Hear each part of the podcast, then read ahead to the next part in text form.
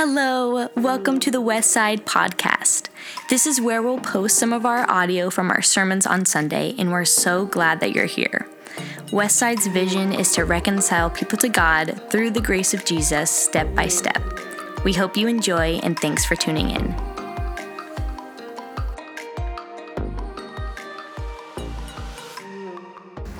Even though I walk through the valley of the shadow of death, I fear no evil, for you are with me. Your rod and your staff, they comfort me. You prepare a table before me in the presence of my enemies. You have anointed my head with oil. My cup overflows. Surely goodness and loving kindness will follow me all the days of my life, and I will dwell in the house of the Lord forever. Can you pray with me this morning as we continue with our service? God, I thank you for today. I thank you for the opportunity to be here, to be with this church, with this group of people, Father. This is a congregation of believers. Yes, this church is part of the larger body of believers in Lane County and across the world, but this is also a special and loved group of people in your sight, God. And this morning, Father, I pray that you would remind us of that, that your hands are on this church with these people in their lives, watching for them, caring for them, guiding them, and bringing them toward the future that you have planned for them. So, God, give us hope, give us encouragement, remind us that we are more loved than we will ever know. Pray these things in Jesus' name. Amen. Amen. So, this is an interesting section of Scripture because some of this, most of this, is so encouraging and so uplifting and so positive. I look at this and, and I read, you know, verses one through three, and even the end of the even the end of the psalm. It's just filled with this picture of God as this loving shepherd, this caring shepherd who is there providing for his sheep. And they paint this beautiful picture of the character of God and who He is and what it is that we know and trust about this God that we believe in. He leads us beside quiet, refreshing waters. He restores our souls. He leads us in paths of righteousness and teaches us what it means to belong to Him. He provides for us, prepares a table even in the presence of our enemies. He anoints us. His loving kindness and His goodness will follow us forever. And every time I come to this scripture, there's a part of me that wants to focus on those things and wants to spend my time only in that place. I want to talk about verses 1 through 3 and verses 5 through 6. I want to talk about the goodness of God and the faithfulness of God. I want to talk about anything and everything except verse 4. But verse 4 is still there, isn't it? And it's part of this passage. And as I read through this, I'm, I'm struck by the power of what's going on in verse 4 and what it speaks to me and what it reminds me of. See, verse 4 is the one that says, Even though I walk through the valley of the shadow of death, I will fear no evil, for you are with me. Your rod and your staff, they comfort me. And that's the section of scripture that I want to focus on this morning. That's what I want to look at. And that's where I want to spend some time. And this is a difficult section because it raises some really important questions. And I found for myself, as, as, as I was wrestling through this and looking at this passage of Scripture, I kept getting stuck on verse 4. And I had this question that kept coming back to me. I had this question that I had to try and uh, wrestle with. But before we get that, I want to talk about that phrase this morning. It says, the shadow of death. As a phrase, it's this powerful metaphor. It shows us this picture of a place where death is standing so close that we are in its shadow, that it's looming over us. And it's interesting because I have to imagine that while David wrote this, he himself was probably dealing with some traumatic circumstances, but he himself wasn't dying. He was dealing with something else in his life, but it felt so overwhelming and it felt so dark that he likened it to death. It's interesting because there are physical locations in the country of Israel, places where there are valleys that are so narrow and so deep that the sunshine only gets to the bottom of the valley when it's almost directly overhead. Because of the nature of the desert terrain and how water and floods there work, there's a lot of really deep, narrow valleys that have been carved through the country. And sometimes shepherds would have to travel through those to get where they were trying to go. But it also meant that a lot of predators would hide there. It was dangerous to travel through these valleys. There were predatory animals that knew that people and animals had to travel through there. There were human predators, bandits, that were pretty common to the area. And so it was commonly understood that not only were these places sort of metaphorically shadowed and metaphorically dark, they were physically dark and physically dangerous as well to travelers. And the psalmist admits that here in this section. He ends and he reminds us this is a place of fear. Fear matters here while he's traveling through this. And David, as he wrote this, and as we're talking about it this morning, he's comparing this and using this as a picture for all the places and moments in life that, that we walk into where we deal with that same sense, that same sense of wrongness, that same sense of out of placeness, that same sense of fear or danger, those places that cause us to say, This can't be right. What happened? How did I get here? And I imagine that there are some of you this morning in this season for your church. As, as Brooks has moved to a new ministry appointment, some of you love Courtney as well. And I will absolutely not apologize for stealing her to our church because that's where she went, and anybody who didn't know, okay? But I understand at the same time that it, it, lends itself to this sense of where you guys are kind of in this place going, God, really? Is this the right path that you have us on? Is this where we're supposed to be? And the answer this morning is yes. Because the truth is that we live in a fallen world, damaged by sin, and at least partly under the control of an enemy who does want us to suffer. You know, I don't want to make any mistakes this morning. There is a degree to which all of life, or much of life, is going to be this valley of the shadow of death, where we're going to live with this sense of wrongness, this sense of out of placeness, this sense of, God, really? This is what you have for me? This is where we're going? Because this doesn't feel quite right. It might be the death of a loved one, the loss of a job or financial hardship, an illness, an injury, or maybe it's just the bad day that you had, or that all pervasive sense of anxiety and depression that we've just sort of learned to accept as normal. And I'm not trying to equate small or seemingly trivial hardships with like major life catastrophes. I recognize there's a difference between those two things, but at the same time, the existence of major life catastrophes doesn't invalidate the small stuff that we deal with either, does it? That there is those experiences that we go through, those hardships that we carry, that we deal with, are real and they matter, and God sees what's going on. We live in a fallen world and we feel the impact of that in a thousand ways every single day. But this brings us back to that initial question, the one that kept coming to my mind, the one that I kept wrestling with every time I read verse 4. And the question is how did the sheep get in the valley? Why are they there? What happened? They were lying in green pastures and walking beside still waters a minute ago. Where did those go? What happened to this picture? And I think this is where we can start to get ourselves in trouble sometimes because there are a lot of ways to try and answer that question, and some of them are useful, and some of them are really, really not useful. I think it's easy for us to read that passage and to jump to the assumption oh, the sheep must have wandered away from the shepherd and they found themselves in the valley of the shadow of death. They sort of got separated. Or maybe they were particularly naughty sheep and they didn't listen to the shepherd and they ended up in the valley of the shadow of death and now he's having to come rescue them. But it's easy to fall into this place of assuming that the sheep are there in verse 4, the valley of the shadow of death, because it's their own fault. Because they did something, because they were, I don't know, subpar sheep, particularly dumb sheep, whatever it is, and they landed themselves in this position. Or the other assumption that we can come to, and I think this is an equally poor answer, is that maybe the shepherd was really bad at being a shepherd.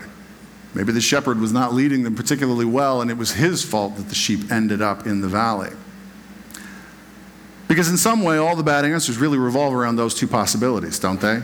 Either the sheep are bad at being sheep and they got themselves in the valley, or the shepherd's bad at being a shepherd and he got the sheep into the valley.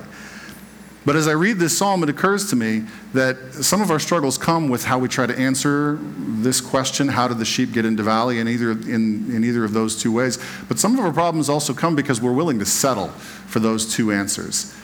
And some of our problems with this come because we're not willing to press beyond that and look for other answers to this question. It occurs to me that the psalmist, as he wrote this, didn't have either of those two things in mind.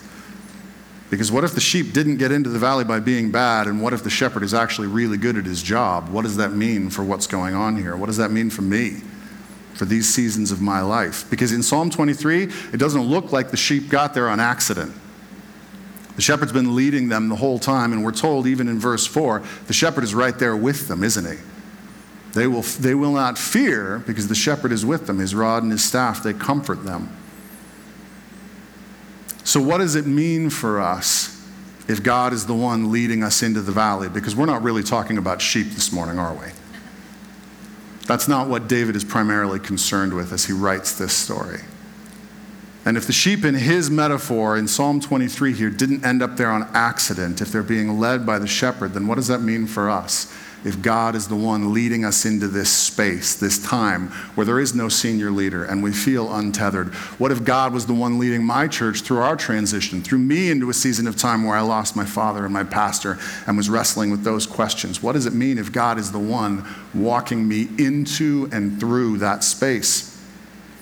It comes with some pretty hard and some pretty heavy questions, doesn't it? Because it leaves me in a place of doubting okay, how good is this God really? If he's willing to take me here. I read a line from a commentator as I was studying this section, and he said, The dark valley is as truly one of God's righteous paths as are the green pastures. A fact that should take much of the sting out of any ordeal. And his presence with us overcomes the worst thing that remains the fear. See, the path that the shepherd wants to take the sheep on goes through the valley of the shadow of death. It's not an accident, it's part of the journey. David would have been very familiar with this from his own experience as a shepherd. He would have gone through this many times when he was younger. Sometimes you have to take sheep to certain places, and the only road that gets there, or the best road that gets there, is a road that goes through a dark and dangerous place. And this is where I want to pause for a moment and remind us of the rest of this particular psalm, because the whole psalm is about the goodness of God, isn't it? The whole psalm is couched in and sort of suffused by this idea that he is a good shepherd, that he really does care about us. He ends by saying, Surely goodness and loving kindness will follow me all the days of my life, and I will dwell in the house of the Lord forever. That's the thrust of the whole place. So, verse 4 is not out of or somehow disconnected from the rest of that, is it? It's still an expression of the goodness of God. But that leaves us in a place of sort of wrestling with this question how can a season like that be part of the goodness of God?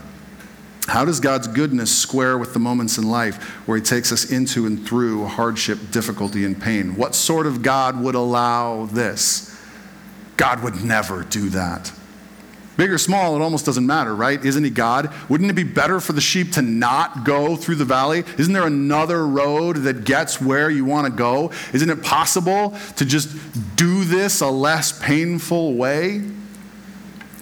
And I think maybe this is why we're so ready to accept some of the other answers, some of the bad answers first before this one, because there are some things that come along with this perspective that are tough to wrestle through. Which is easier to believe? That the pain and suffering in my life can be chalked up to some combination of bad luck, my own failures, and other people's bad choices, or that maybe God Himself decided that the valley of the shadow of death was the road that He was going to lead me down to where He wanted us to go. Because if I believe that God can and will lead me into the valley of the shadow of death, it's probably going to ask, cause me to ask some pretty hard questions about how good He is. And I don't know about you, but I find myself pretty um, profoundly uncomfortable with some of those questions. And this was exactly the place that I obviously found myself in 2020 after dad passed and COVID comes. And as a church, right, we shut down for almost 10 months. We didn't have people in the building. I don't know how you guys handled it or navigated it, but we went entirely to video, which was a totally new experience for us. We had never really done live video at our church before. And thank God we had a tech savvy volunteer on our team who stepped in and dedicated a lot of hours and got us there. But for like 10 months, we didn't have anybody in the building. I was preaching to an empty auditorium auditorium, you know, and leading worship for an empty auditorium. It was a pretty bizarre and strange feeling and a strange year in, in a lot of ways. And in that space, I'll, so many of these questions were the ones that I was wrestling with. I knew that God's hands were all over my dad's passing. I knew it wasn't just some random accident. I knew that God's Spirit was covering that whole situation. I knew that He was covering our church. I knew that He was walking with us, with my family, but also with the church as well. And yet I still felt wrong about so much of it. Anybody ever dealt with, like, I know this, but I feel this?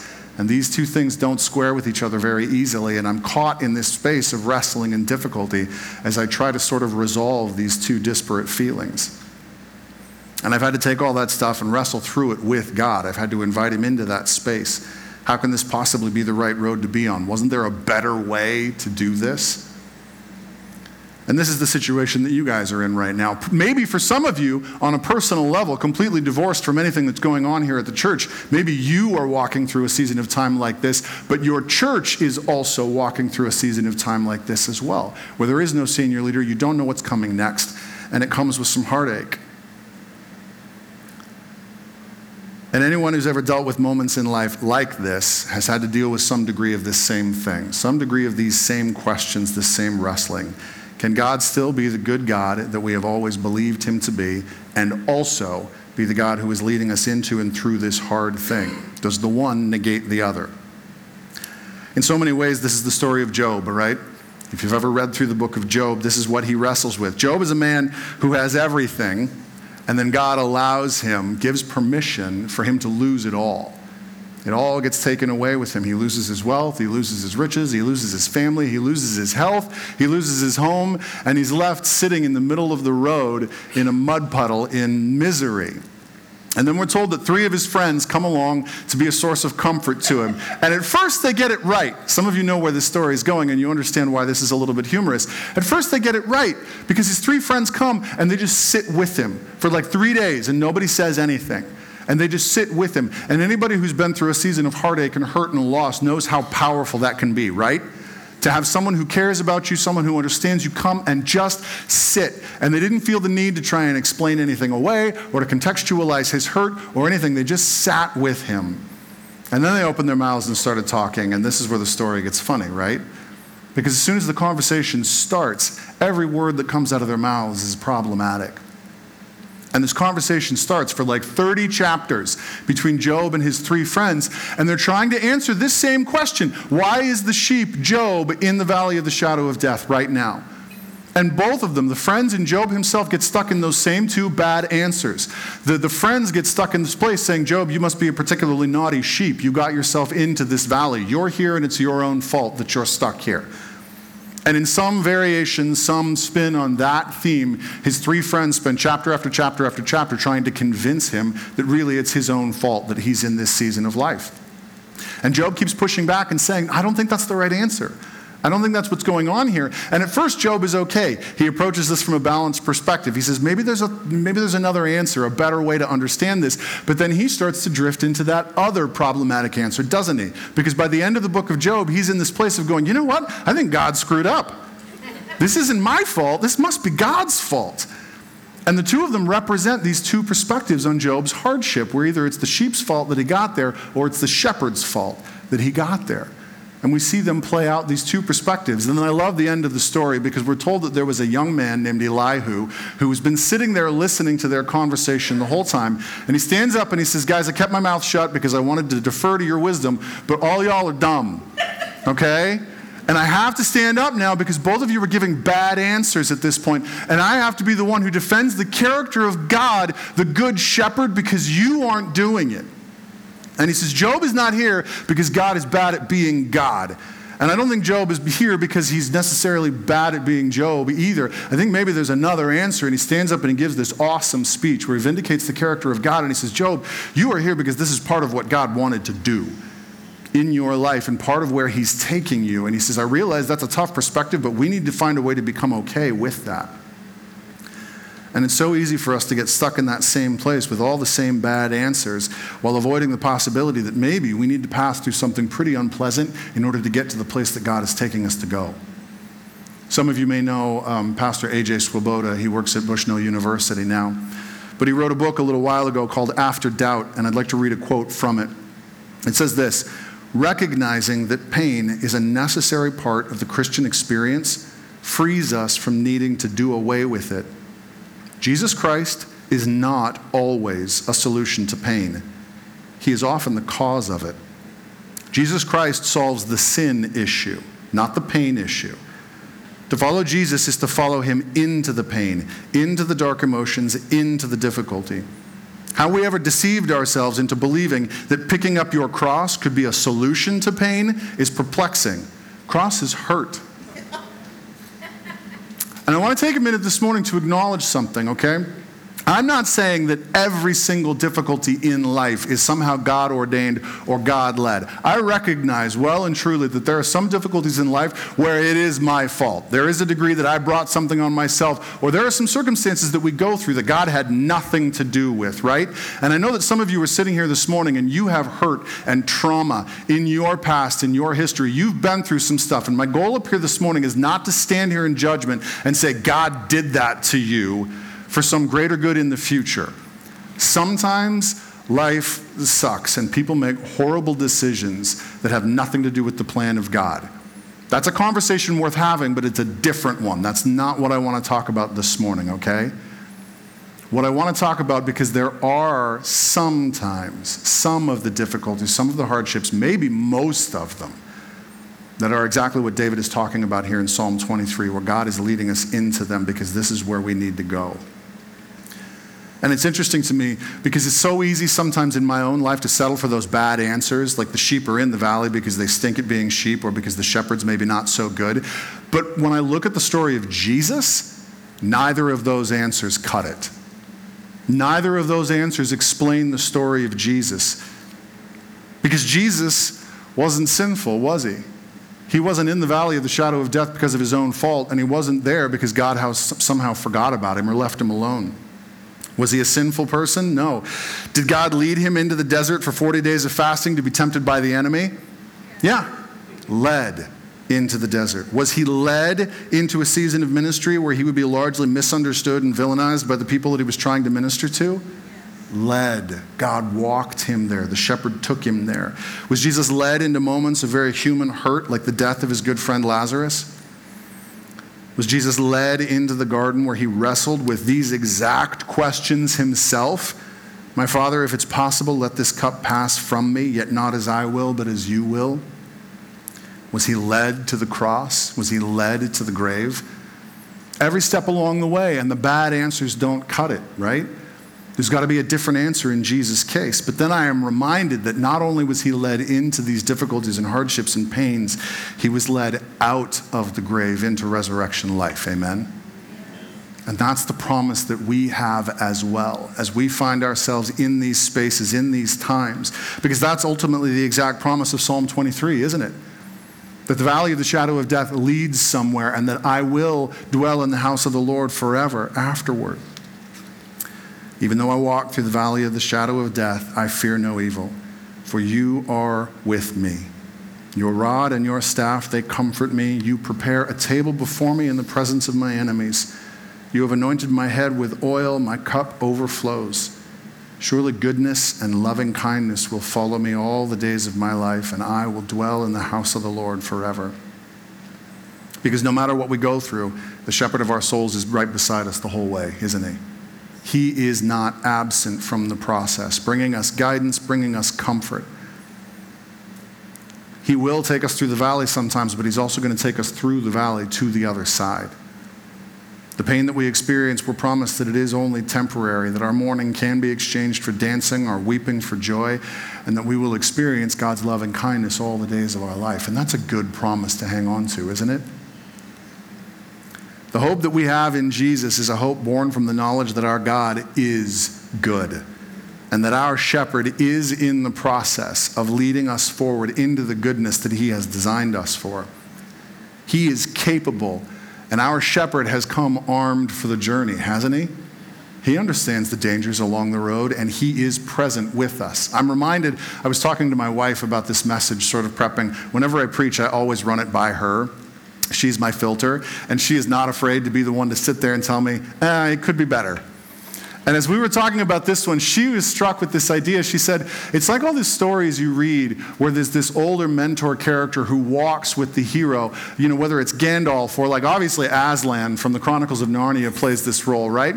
So well. And you've got this older, capable character. And anytime they lead the hero or heroes on a journey, like as long as they are there, there's a sense of safety and a sense of, you know what, I don't care how dark this gets, it's going to be okay because Aslan is here, right? And she pointed out, she said, How easy is it for us to forget that as we walk with Jesus? How often do I forget that Jesus is the one walking with me, that God is the capable one who is equipped for the journey and who is walking with me? It's so easy for me to feel alone and forgotten about and left out, like he's somehow absent or taking care of other sheep. Our God is big enough to take care of all the sheep at the same time, isn't He? And He is here with us this morning and in everything that we go through. There's one last thought that I want to leave you guys with before we start to wrap up this morning, and I want to be cautious with this one. I want to share this with you because during 2020, as I was grieving the loss of my dad, and as our church was going through our transition, waiting for our next lead pastor, God asked me a question in the middle of my wrestling. And it was a question that brought me a huge amount of peace and a huge amount of encouragement. And I want to offer it this morning in case it does the same for you, but I offer it hesitantly because I realize full well that it may not be as encouraging for you as it has been for me. So if I share this, and if it's not, feel free to just ignore it. Drop it on the floor and walk out without it this morning, okay? But I was going to God and I was, I was asking him all these questions like, how did I get here? How did we get here? Is this really the right path? Are you sure you're in charge in this moment? Are you sure you're leading us in the right direction? How do I understand dad's passing hurts and it just seems wrong in so many ways? And I remember sitting with God in prayer and I heard him say something to me that I hope I never forget. But he spoke to me and he shared this question and he said, What if I could promise you that it was better this way? What if I could promise you that it was better this way? And in that moment, I remember thinking, God, if you could promise me that it was better this way, yeah, that would resolve a lot of what I'm feeling right now. That would give me peace and encouragement in a lot of what I'm wrestling with. If you could promise me that the road I'm on right now, the path that you are leading me into, that this was better than any other alternative, I'm willing to be satisfied with that. And I can live in a little bit of peace. And so that's my encouragement this morning that when the shepherd leads us into that space, when he is the one guiding us, he's doing it because it is better this way.